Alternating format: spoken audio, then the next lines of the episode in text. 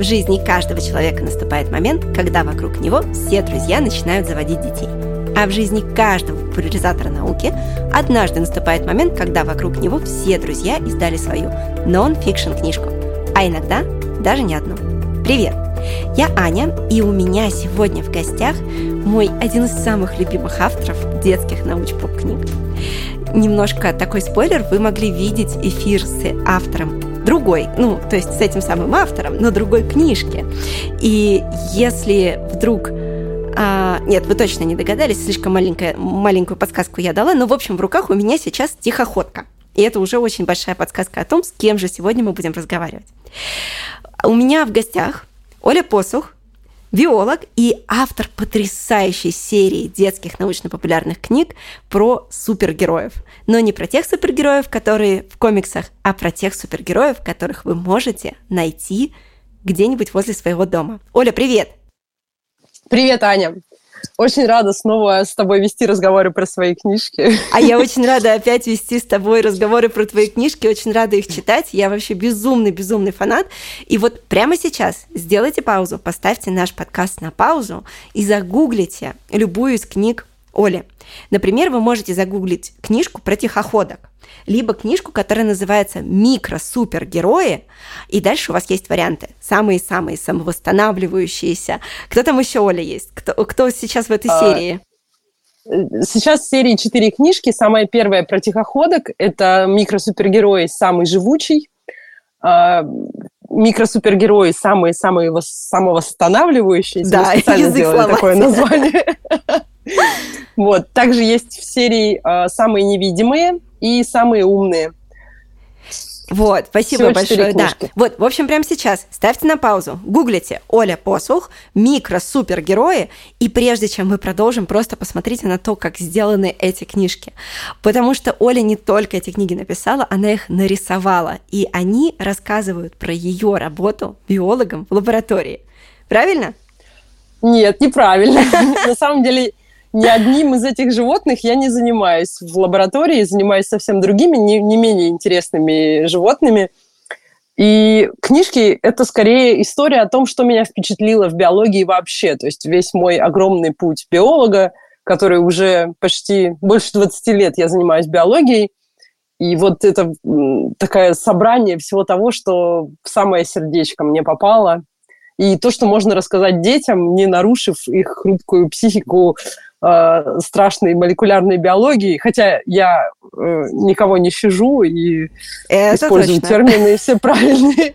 Вот, ну, в общем, такая тема. Первый раз мы собрались с Олей пару лет назад, кажется, и говорили мы с ней про книгу о тихоходках. Книга вышла самый первый, и мне кажется, с нее начался вот этот вот подход к тому, чтобы создать целую серию, потому что книга оказалась, пользуется, насколько я вижу. Книжка, кстати, вышла в, издательстве «Самокат», как и все следующие книги этой серии. И, если я правильно понимаю, первая книга была просто экспериментом, а вот уже следующие, и героиня нашего сегодняшнего выпуска, книга «Микросупергерои», самые-самые самовосстанавливающиеся, я сейчас показываю в камеру Оле ее книжку, всю истыканную моими заркладками, а, у нее тоже есть эта книжка. А еще у меня есть моя тихоходка по имени Тихон. Кто бывал на моих лекциях, может ее видеть. Тихоходка у меня появилась после последнего как раз вот того самого разговора с Олей, эфира о тихоходках и о книжке про тихоходок. Теперь я планирую завести себе аксолотля. Если не живого, то хотя бы игрушечного. С того же сайта, откуда у меня тихоходка. Но никакой рекламы они мне не заплатили а зря, потому что мне немедленно захотелось аксолот для себя. Они там Две есть, они у меня прекрасные. уже есть. Они просто прекрасные, они там такие розовенькие, красивые. Есть еще серенькие. А вообще, какие бывают аксолотли? Ой, с аксолотлями вообще интересная тема. Мы уже так плавно ворвались в тему сегодняшней истории. Да, с аксолотлями э, тема интересная. У них э, различаются окрасы э, в спектре от темно-зеленого, серо-болотного до красно-золотистого и полностью белого, через желтый, бывают даже очень темные, практически черные. Ну, понятно, что это просто очень насыщенный пигмент вот этой из, из зеленого, э, из зеленой гаммы. Вот, и они бывают пятнистые, в крупную, мелкую пятнышку. И на самом деле в природе в дикой природе эти животные находятся под угрозой исчезновения, и в природе встречаются в основном такие темные, серо, в общем, разных оттенков болотности э, аксолотли, а вот в лабораториях, где их на самом деле э, разводят искусственно в лабораториях, в зоомагазинах. Их очень часто содержат как домашних животных. И на самом деле вид как таковой не исчезнет с лица Земли, но может исчезнуть в дикой природе.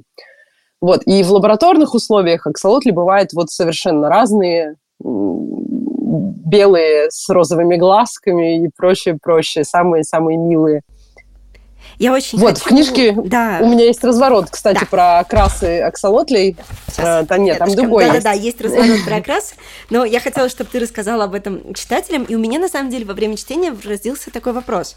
А, вот а откуда такое разнообразие окрасов аксолотлей у лабораторных животных? раз в природе их так мало, то есть это специально выводили, это генетически модифицированные аксолотли, или откуда у, у ученых такое разнообразие?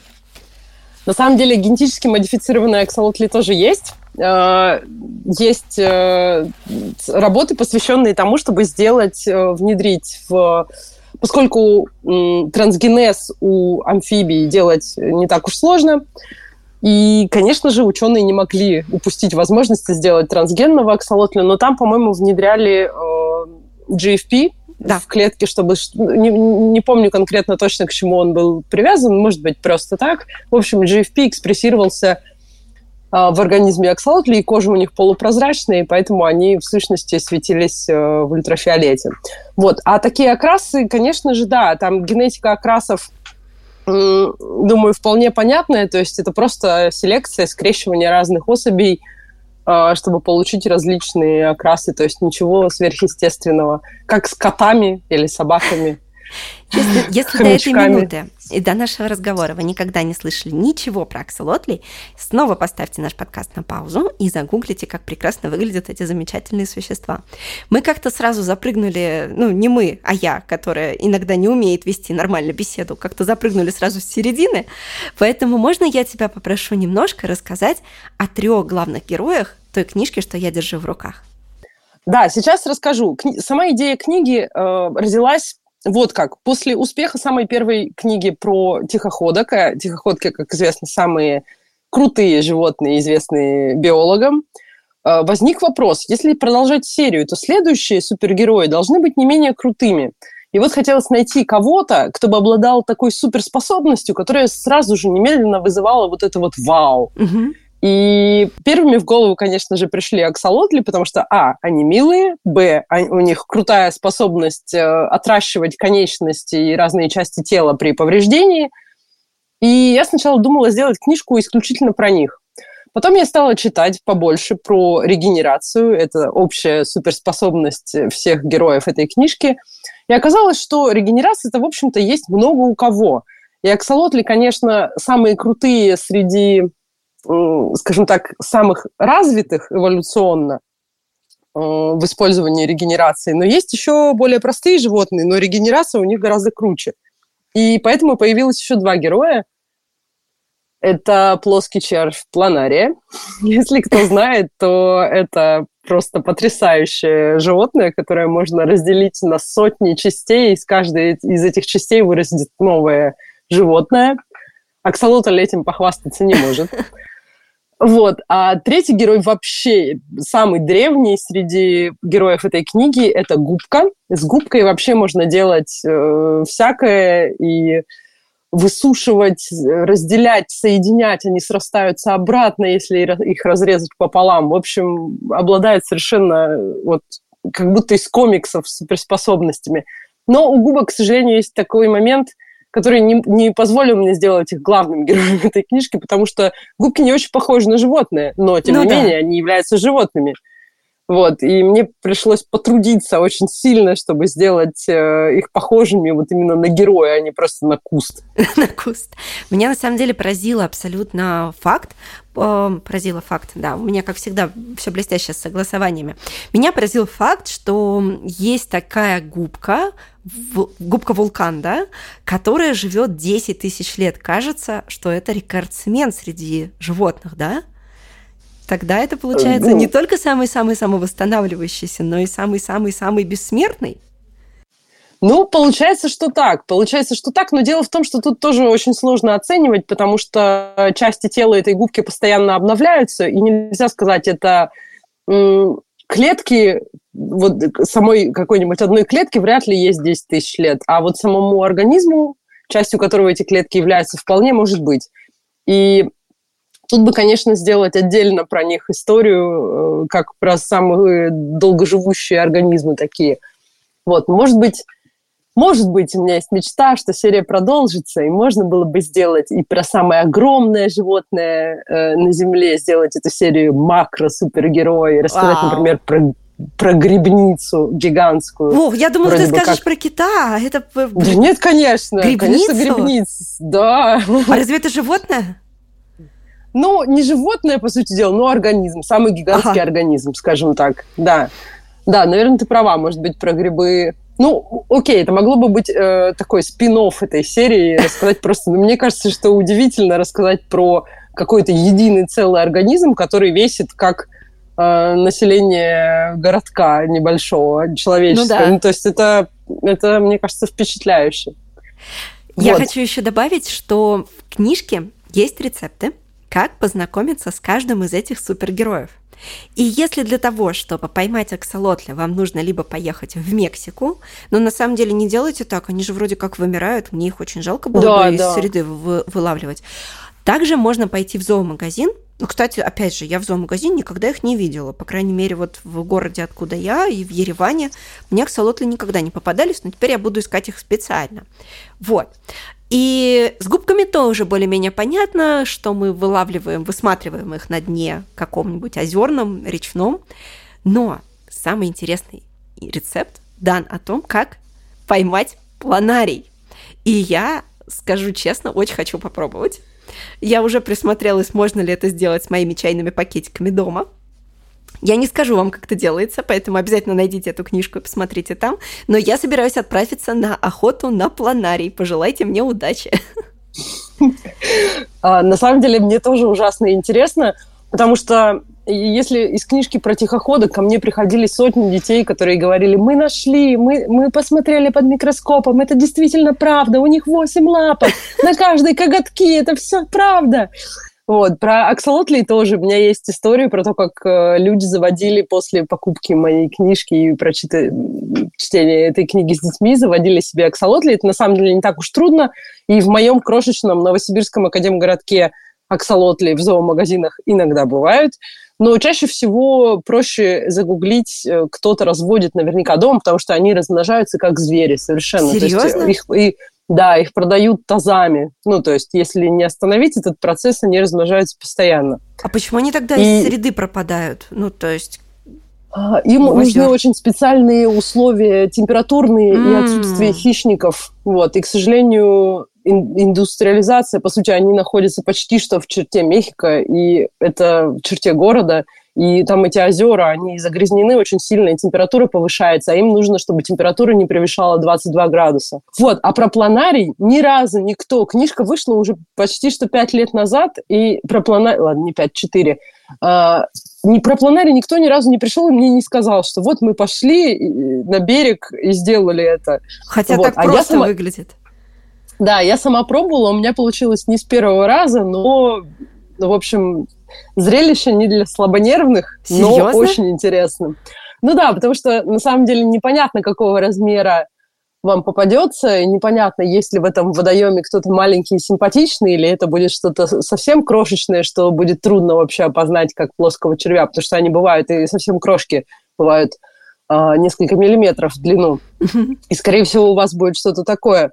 Но иногда бывают крупненькие. Какое тебе самое крупное удавалось поймать? Я, честно говоря, пробовала всего пару раз в разных водоемах. Ну, то есть нет, пробовала я много раз, mm-hmm. получилось у меня пару раз. Э, и этот рецепт я вообще нашла в каких-то пособиях для учащихся вот зоологических отделений. То есть это какие-то именно практики, эм, которые используют зоологи в сборе материала. И когда у меня была у самой практика по зоологии, мы пользовались чем-то подобным. Вот, и, мой первый опыт был как раз на практике по зоологии. Это было озеро где-то в Новосибирской области, сейчас я уже не вспомню где, и там вот как раз были крупненькие. Возможно, это связано с удаленностью от города, а вот в, в черте города мне удавалось поймать только совсем буквально, ну, по-моему, не больше 4 миллиметров. Вот, но это оно. Я просто вот сейчас себе на минутку представила картину. Значит, сидит Оля на берегу озера, в руках у нее чайный пакетик, внутри чайного пакетика, а не скажу, что покупайте книжку, чтобы прочитать, и забрасывает она чайный пакетик в озеро. Мимо проходит какой-нибудь человек и все это видит. Примерные мысли, протекающие в голове этого человека, я, наверное, даже не решусь представить. Звучит это просто безумно. Э, чаепитие с этим сошляпником у Алисы просто нервно пьет чаек в сторонке, правильно? Ну, на самом деле, все это в реальности выглядит не совсем так динамично, как ты описываешь. Это может занять достаточно много часов. То есть э, это ловушка, которую часто оставляют на, на ночь, на много часов, и затем ее проверяют уже через какое-то существенное время. И не отчаивайтесь, э, кто будет пробовать, если в первые 15 минут у вас там ничего не будет. Это, в общем, так не работает. Скорее всего, имеет смысл оставить прям на подольше. Но мы искренне, наверное, не рекомендуем вам сразу же пробовать поставить эксперименты на планариях. А, абсолютно точно. В книжке, прости, что перебиваю, но в книжке прям отдельным э, пунктом указано, что эксперименты по регенерации, по разрезанию, срастанию и все вот это такое имеют право делать только биологи, которые занимаются и ставят специальный эксперимент на эту тему. Ни в коем случае не для развлечения, не для того, чтобы просто посмотреть. Вот, потому что все же это животные, да. и это процесс, которому, если в дикой природе с ними случается что-то страшное, э, может им спасти жизнь, а мы это делаем, ну, то есть не мы, а если кто-то это сделает для развлечения, это будет, ну, нечестно по отношению к ним. И более того, аксолотль, например, не так уж много раз в жизни может себе что-нибудь отрастить, и лишний раз заставлять его это делать, это фактически отнимать у него возможность это сделать, когда ему будет нужно. Да, Поэтому согласна. Поэтому да, мы, мы вас просим, да, и знайте. читайте книжку, знайте, но не повторяйте без специально обученного биолога, который, в принципе, я думаю, что понимает, как не сделать больно при этом. Да, еще более того, если вы хотите посмотреть, как это в реальности происходит, в интернете можно найти видео ускоренные, как этот процесс происходит, и это достаточно интересно, особенно с планариями. Угу. Просто очень даже. В общем, да, мы ценим каждую жизнь, и поэтому настоятельно вас просим не повторять эксперименты по регенерации. Оль, а вопрос такой. А вот все герои, что я тебя в прошлый раз спрашивала, когда мы про тихоходок говорили? Что сегодня я тебя спрашиваю? И ты опять говоришь, что я ими не занимаюсь. Ну, как-то вот... А кто твой предмет исследования-то тогда? Ой, сейчас расскажу. Это на самом деле тоже интересно. Про них бы я с удовольствием тоже сделала книжку.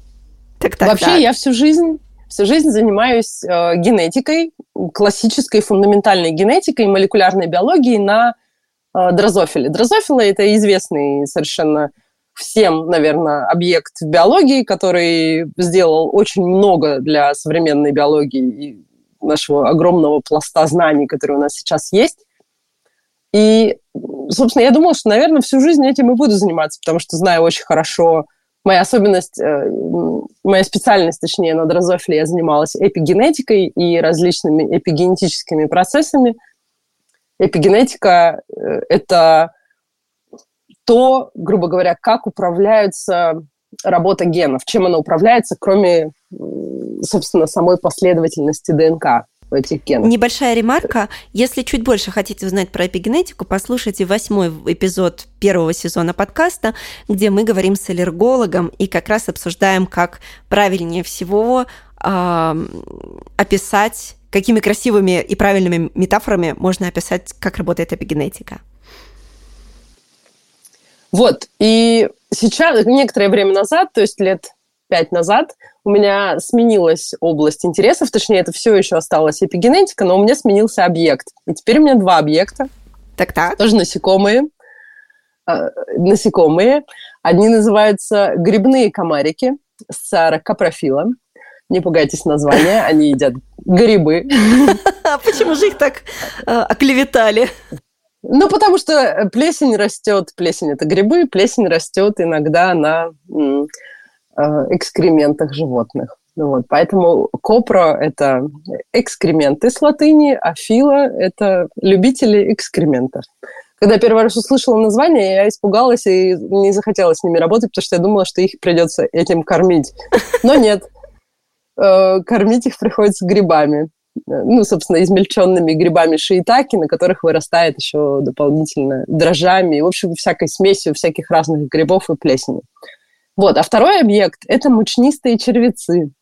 Это вообще очень самые милые, мне кажется, насекомые, которые можно только представить. Это паразиты растений, вы наверняка их видели. Они заводятся часто даже на комнатных растениях и относятся к вот этому семейству. Наверняка вы слышали название щитовка. Вот это вот оно. Нет, это я не плоские... слышала. Нет? Нет. Они поражают картошку, помидоры. Вот огородники точно слышали. Иногда даже комнатные растения. То есть там достаточно много видов у этих насекомых, но вот мы изучаем э, вид под названием Планококус цитри. Ох. Это те, которые поражают цитрусовые. вот.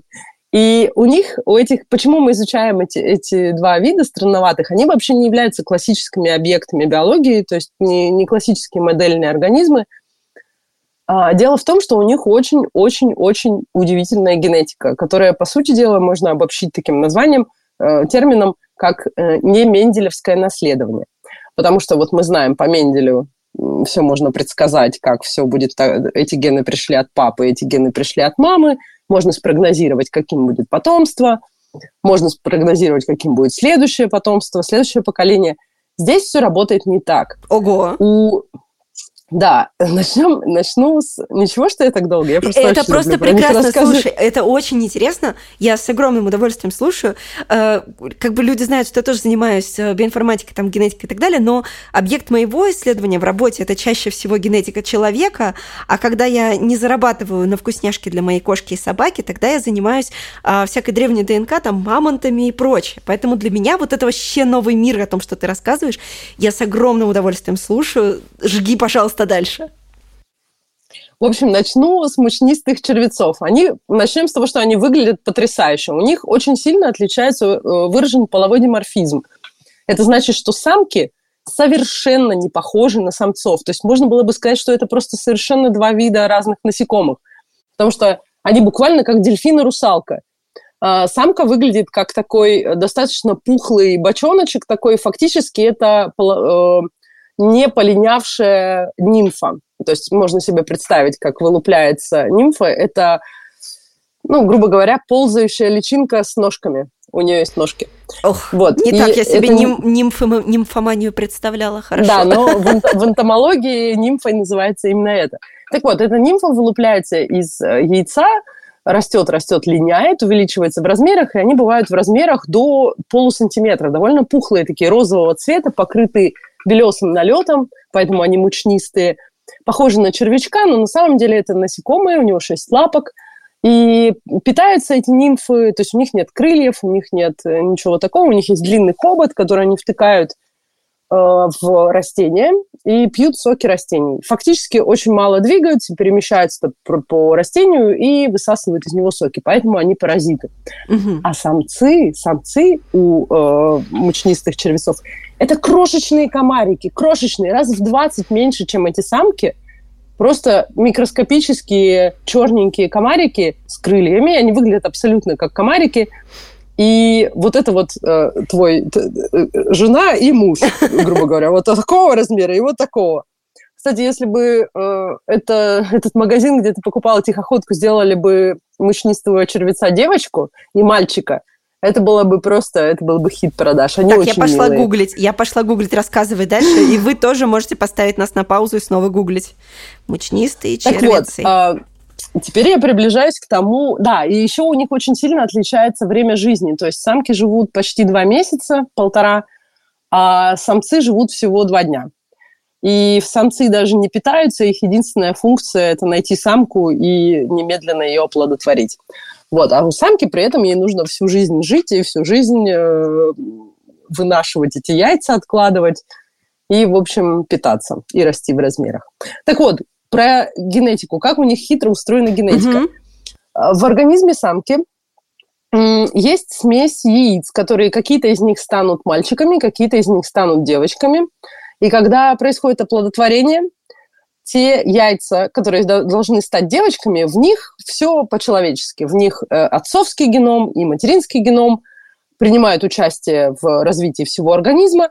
Но если вдруг э, отцовский геном э, сперматозоид попал в яйцо, которое должно стать мальчиком, то весь отцовский геном запаковывается, гетерохроматинизируется и вообще не участвует никак в развитии мальчика. Ого. То есть получается, что мальчики – это полностью гаплоидные организмы, по сути своей, и они вот все маменькины сынки, то есть отцовские гены никак, никак не участвуют в развитии вот этого вот э, красавчика. Обалдеть. А, а какое это, это ве... дает им эволюционное преимущество? Зачем они так придумали? Скорее всего, это и, и обуславливает вот этот вот половой диморфизм. Э, и то есть это эволюционно оправдано. Зачем кормить э, самца, если он нужен всего на один день? Пойду вот, ресурса скажу. мало, будем, будем кормить только девочек. Пойду мужу ну, скажу, возможно, он не оценит. Вот. А вторые товарищи, это грибные комарики, у них все немножечко по-другому, но по сути то же самое. У них особенность как раз, у них особенные самки. У них самки делятся либо на тех, которые только рожают сыновей, ну, рожают, откладывают яйца, угу. которые станут мальчиками, а есть, которые производят только дочерей. Так вот, а самцы при этом им, ну, как бы, все равно с кем. Так вот, если вдруг самец оплодотворяет самку, которая должна производить дочерей, то там все в порядке. Там все гены э, самца, ой, все хромосомы самца участвуют в развитии этой девочки. То есть все по Менделю. Так. Но если вдруг э, оплодотворение происходит, и из этого яйца будет развиваться мальчик, самец, то тогда самцовые половые хромосомы, самцовая X-хромосома, она там одна, она просто не участвует и тоже выбрасывается, элиминируется, и, в общем, это никак безумно странно. не производит эффекта. Даже при том, что она попадает в яйцо, но дальше с ней ничего не происходит. И, в общем, вот эти странноватые процессы мы изучали с разных точек зрения, пытались понять, какой механизм у этого всего. Слушай, а можно я тебе задам вопрос, который просто ненавидят все ученые? Сама ненавижу, но поэтому я тебя спрошу. Можно? Хорошо, да. А какой практический смысл у вашей работы? Mm, хороший вопрос, на самом деле, поскольку, э, да, фундаментальная биология на любых объектах, не человеке и ни, ничем, ни, ни на чем таком, что на слуху, вызывает у всех вопросы, зачем это нужно? Дело в том, что в организме человека при разных патологических процессах происходит, происходит что-то подобное. Это называется э, импринтинг, генетический импринтинг, когда очень сильно зависит, как будут работать гены в зависимости от того, попали они от отца или от матери. Часто такой, такая история происходит в раковых клетках, при трансплантации это тоже важно. То есть понять механизм, а, как себя будут вести, как себя будет вести клетка, что с ней будет, в зависимости от того, какая будет работать копия, которая, ну, у нас, понятно, набор двойной хромосом, какая будет, какая-то будет работать, какая-то будет не работать, и в зависимости от того, от родительского происхождения, э, эффект может быть разным. И изучая, как это устроено на вот этих вот объектах, где это очень сильно выражено, то можно понять, скорее всего, это эволюционно-консервативная какая-то штука. Если понять ключевой механизм, можно понять, как это работает в отдельных локусах у человека, в отдельных точечках во всем геноме. Ага. Вот, но пока что, как это работает, неизвестно. Слушай, это безумно интересно. И я тебя, конечно, обязательно спрошу, почему ты не напишешь сначала там про, про, про дрозофилу книжку, потом вот про вот этих вот прекрасных... Я, кстати, погуглила и тех, и других, и, в общем, я не очень уверена, что я готова себе завести игрушку в виде мучистого, мучнистого червеца. На цветочек, скорее, это похоже, но, наверное, к мягкой игрушке такого вида я не очень готова. Вот. Ага. Я пришлю тебе фотографию, где видно глазки, у них есть глазки, и ты все поймешь. О, боже. Главное ракурс. Главное вот. А ракурс. А, я с, с удовольствием хотела бы, точнее как, э, совсем недавно мне пришла в голову мысль, что у меня до, набирается достаточно материала, даже более чем достаточно, чтобы сделать еще одну книжку в серии Пока что я не получила никакого ответа от издательства, и сейчас довольно сложно издавать новые книги. Это процесс сложный даже не в смысле ее написать, нарисовать и сделать, а вот именно технически сложно издать. Поэтому не факт, что она появится, поэтому я смело о ней рассказываю. А, это я хотела сделать книжку «Микросупергерои самые полезные» и рассказать о трех самых э, полезных животных именно с точки зрения вот модельных объектов в биологии. Это были бы э, кишечная палочка Яколи, круглые черви Си элеганс, э, дрозофила и, возможно, дрожжи. Тут я еще пока... Дрожжи вообще лапочки, я обожаю дрожжи, они такие котики. Да, у них э, они очень близкие к нам родственники, поэтому мы на дрожжах можем проверять очень быстро различные гипотезы и различные штуки, а еще они с точки зрения биотехнологии умеют делать для нас всякие близкие к нам а, молекулы-лекарства. В общем, да, дрожжи так, ты огромные лапочки. книжку.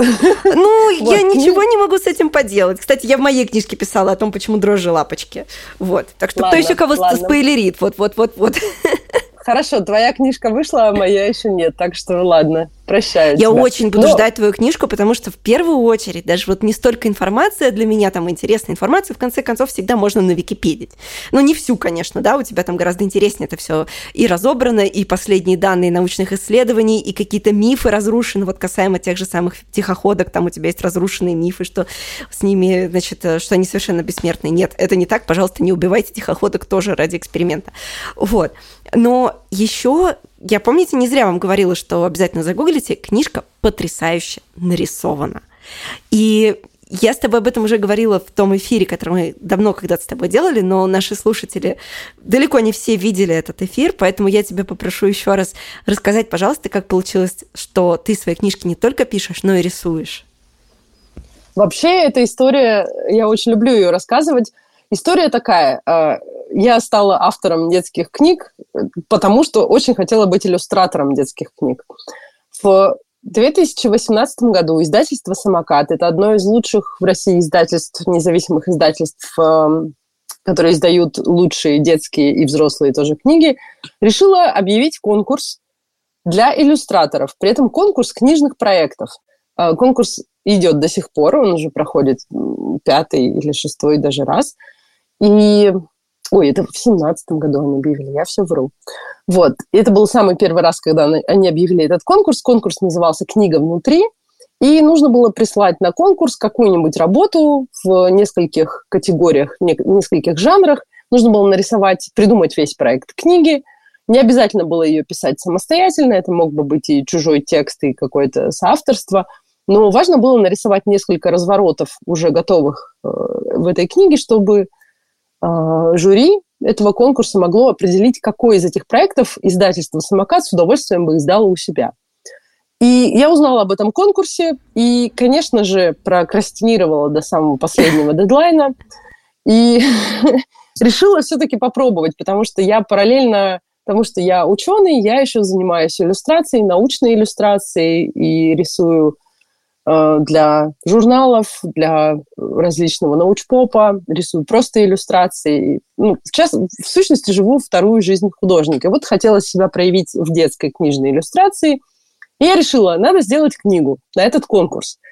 Книгу найти чужой текст у меня уже не было времени, и нужно было придумать что-то свое. И я подумала, надо делать про что-то, что я уже знаю. А что я знаю? Знаю биологию. И вот э, я решила выбрать из биологии все самое-самое интересное, то есть что-то такое, что поражает просто любого. И поговорила с, со знакомыми, тоже из мира биологии, из мира родительства, чтобы мне подсказали, каких конкретно книжек не хватает. И обнаружилось, что в мире нет ни одной детской книжки про тихоходок, причем до сих пор. А взрослой тоже и... нет. Это безобразие. Да, да, это просто безобразие. И там огромное количество материала, и можно было бы потрясающе интересно это сделать. Я решила, а кто, если не я? Вот, и придумала книжку про тихоходок. Изначально это была одиночная книжка, то есть у нас не было, у меня не было плана делать серию, но в голове я держала, что есть еще другие животные, про которых тоже можно было в таком духе рассказать. И отправила, нарисовала буквально за несколько вечеров, нарисовала эти развороты, описала концепцию книжки. И в издательстве очень понравилась эта идея. Я сначала прошла в шорт-лист, и в шорт-лист проходят те, над чьими проектами, собственно, ну, как, те проекты, которые издательство заинтересовано, чтобы они дошли до конца, до готовой книжки, до готового макета. И вот я очень мучительно шла до конца и доделала эту книжку благодаря своим прекрасным редактором. У меня мой э, редактор э, по текстам была Аня Штерн, а художественный редактор Влада Мяконькина. И благодаря им вообще это все состоялось, вся эта серия. Я буду бесконечно до конца жизни им благодарна за это. Вот. Ну и вообще я выиграла этот конкурс, естественно, получила гран-при.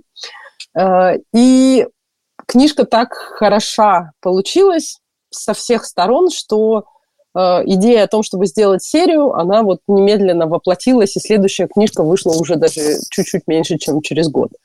И вот так книжки выходили фактически каждый год. И э, когда стало совсем трудно выпускать книжки, серия приостановилась. Надеюсь, что не навсегда.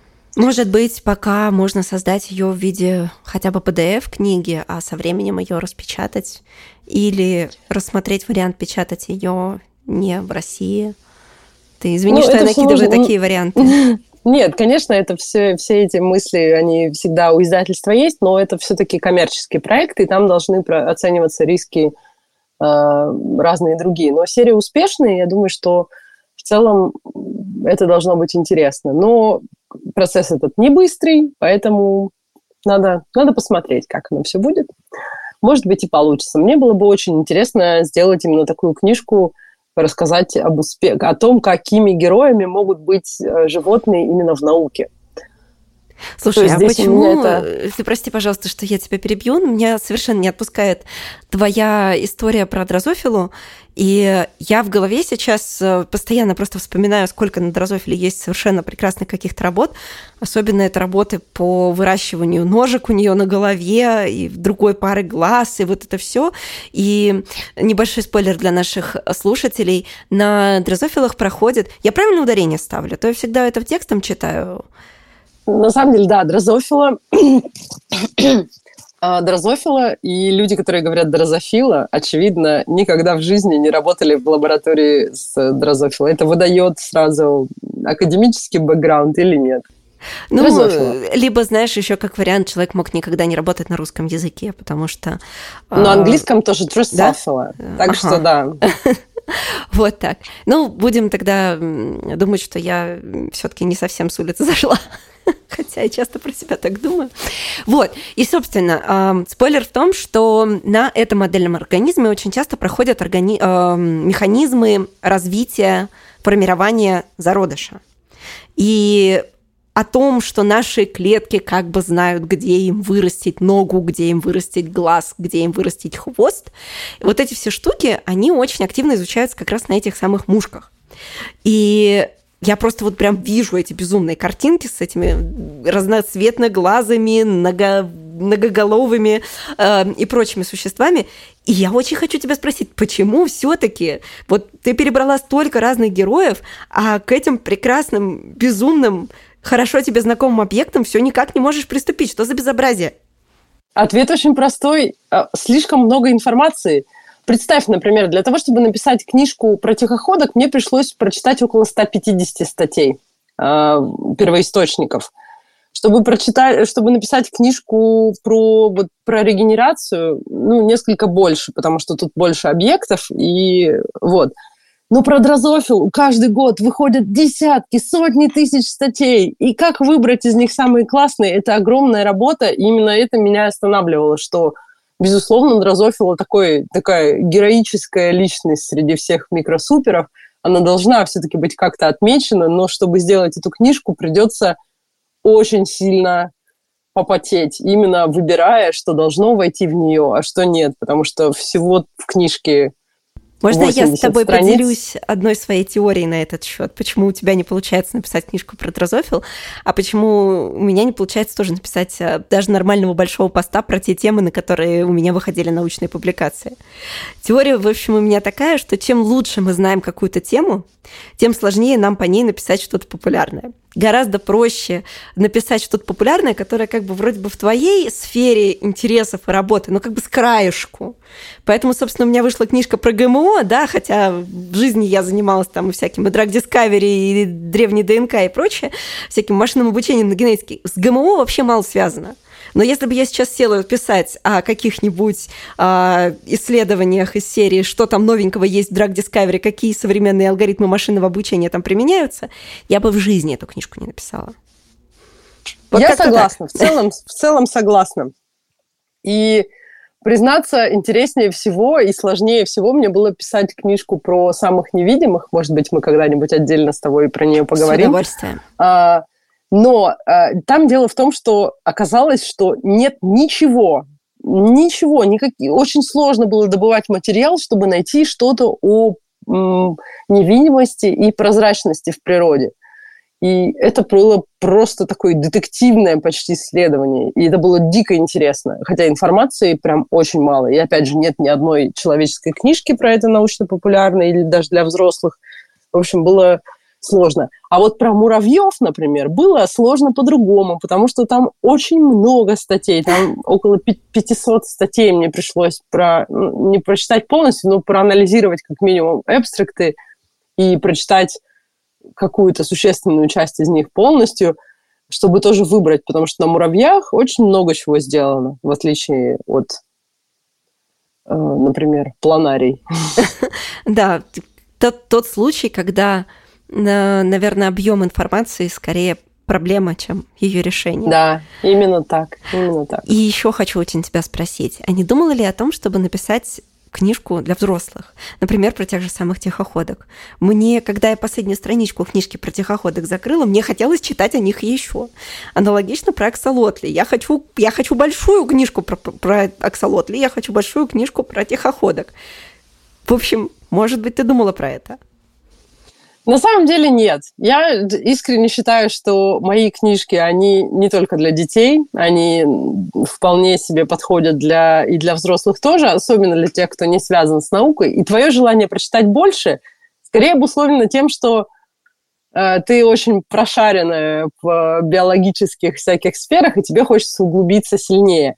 А это уже немножечко не моя вотчина, потому что чем более прокачанный научпоп ты пишешь для взрослых, и для более узких специалистов, тем у тебя больше ответственности. Здесь э, да. я опускаю в силу э, небольшого объема книги и в силу того, что таргетный возраст это младшие школьники, опускаю много деталей, стараюсь не врать и не заменять всякими сюсюканьями различные биологические термины, но все же какие-то вещи я не могу углубляться слишком сильно, потому что ну, ребенок сразу захлопнет и в слезах убежит.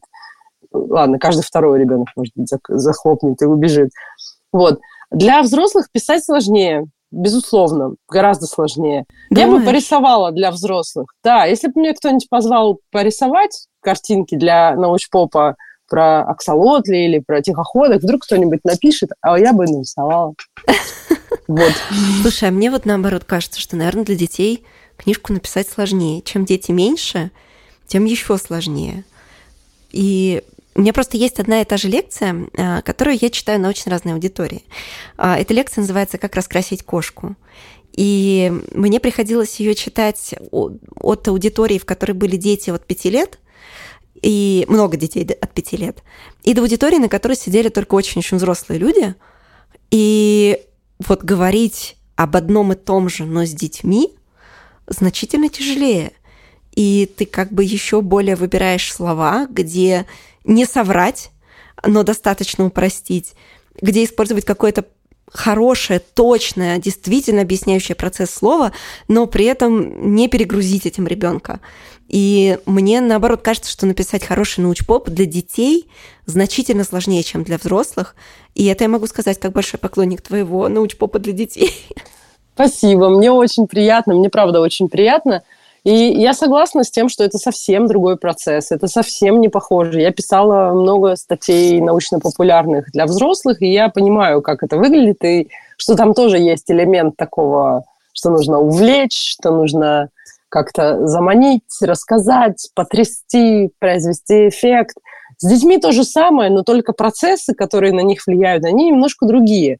То есть если взрослый впечатлится какой-нибудь элегантностью эксперимента, то ребенок, чтобы впечатлился тем же самым экспериментом, его надо очень лихо рассказать, да. использовать какие-то э, метафоры впечатляющие, чтобы ребенок в, в младших классах, у него еще даже биологии не было. Он да. не знает ничего об этом вообще. Но он при этом ходит на улицу, видит живую природу, он ест еду, он взаимодействует с материальным миром, у него какой-то опыт там к семи годам, к восьми, он у него уже все-таки есть. И вот именно к этому опыту нужно апеллировать. И в этом сложность. Подобрать вот эти метафоры, да. подобрать и какие-то штуки, чтобы ребенок понял суть. Ему не обязательно запомнить какие-то термины, как там вот у э, планарий называются необласты. Там. Ну, то есть, наверное, он не запомнит это слово, когда эту книжку прочитает, а может и запомнит. Он, вот, скорее хотя всего, бы... отложит его куда-то в памяти, и потом, когда в свое время доберется до учебников биологии, оно ему покажется уже знакомым. Это как-то так работает, по крайней мере, для меня это работало так. Надеюсь, что так. Но имея в виду, что возраст тех, кто читает эти книжки, тоже разный достаточно, и ко мне приходят дети, родители детей э, четырехлеток, например, или даже и того младшие, говорят, это наша любимая книжка почитать перед сном. И я думаю, что очень сильно помогают иллюстрации, конечно. И, честно говоря, если бы взрослый научпоп посильнее бы вкладывался авторы взрослого научпопа посильнее вкладывались в, в иллюстративный материал, то можно было бы существенно облегчить, сделать э, эти книги более крутыми, более понятными, более увлекательными, потому что иллюстрации дают дополнительный слой вообще информационный, которого не может дать текст. Ну, и о- очень, очень жалко, что это сложно, но не невозможно. Ну, понятно, да, но просто когда мы говорим о том, что какой-то ученый пишет какую-нибудь книжку, да, или не ученый, а научный журналист, то либо должен быть человек, который умеет брать идеи из его головы их реализовывать, и желательно, чтобы у этого человека тоже был какой-то схожий бэкграунд, Да, я вижу, что ты показываешь пальчиком на себя. А вот я как приду к тебе после того, как мы с тобой поговорим, и как предложу тебе проиллюстрировать мою следующую книжку, вот тогда вот ты пожалеешь о том, что ты предлагаешь. Я себя чувствую полноценным научным иллюстратором и занимаюсь сейчас совершенно разными проектами в иллюстрировании биологии, как э, взрослые научпоп книжки, детский научпоп биологический, учебники, какие-то инфографики, вот это все. Если вдруг ты хочешь, чтобы я проиллюстрировала твою следующую книгу, или кто-нибудь из слушателей, например, решит написать биологическое что-нибудь, что нуждается в иллюстрациях, то это сейчас минутка рекламы, а, то я тот самый человек, на самом деле, к которому имеет смысл обратиться, потому что мне не нужно объяснять суть. То есть мне мой биологический бэкграунд, мое образование помогает разобраться в любой слож... материале любой сложности и придумать идеальную, э, иде... идеальный визуал для этого. То есть совершенно не обязательно автору самому э, придумывать что-то. То есть по-хорошему, в идеале это, конечно, коллаборация такая, что автор предлагает какие-то вещи, а я придумаю, как это сделать очень хорошо. Слушай, вот. это звучит очень круто, и я действительно приду к тебе после записи и расскажу о одной взрослой книжке, которую я уже пишу, и ладно, хорошо, оставим это за рамками нашего разговора. Оля, спасибо тебе большое-большое за этот, как всегда, отличный, интересный, насыщенный разговор. Мы с тобой потихонечку начинаем прощаться, потому что, к сожалению, время подкаста, оно не резиновое, хотя мне иногда этого очень-очень хочется. Но вот с другой стороны, иногда я смотрю на некоторые подкасты, которые пытаюсь слушать, и я когда вижу, что подкаст занимает там у кого-нибудь полтора часа, я такая, м-м, наверное, я послушаю это в следующем месяце. Поэтому мы стараемся немножко не выскакивать за эти временные рамки. Пожалуйста, наши слушатели, если вам не сложно, напишите нам, хватает ли вам длины тех выпусков, которые мы сейчас делаем. Хотелось бы больше, хотелось бы меньше. Вообще будет очень интересно узнать о том, как вы слушаете подкасты. То есть вы слушаете их в дороге, на прогулке с собакой или сидя дома со вторучкой, записывая, какого из авторов и какую книжку вам обязательно следует прочитать в следующий раз. Нам это будет безумно интересно. Пишите по всем каналам, которые указаны в описании к этому подкасту. Я благодарю еще раз Олю за то, что она пришла сегодня к нам. Спасибо тебе большое. Аня, спасибо тебе, что позвала. Был действительно очень интересный разговор. Ты как-то умудряешься задавать мне такие вопросы, которые еще никто не задавал, хотя я давала миллион всяких интервью. Я Спасибо очень тебе рада. за это. Спасибо тебе за то, что с тобой всегда, всегда интересно и есть о чем новом, что мы не обсуждали, поговорить. Ставьте, пожалуйста, нам лайки, сердечки, любые загогулины, которые может себе позволить ваша платформа. Подписывайтесь на нас, оставляйте ваши комментарии, пишите письма на нашу почту. А мы с Пашей, который делает звук этого подкаста таким классным и написал наш джингл, мы с Пашей прощаемся и отправляемся монтировать этот эпизод, чтобы вы смогли его послушать совсем скоро. Пока-пока!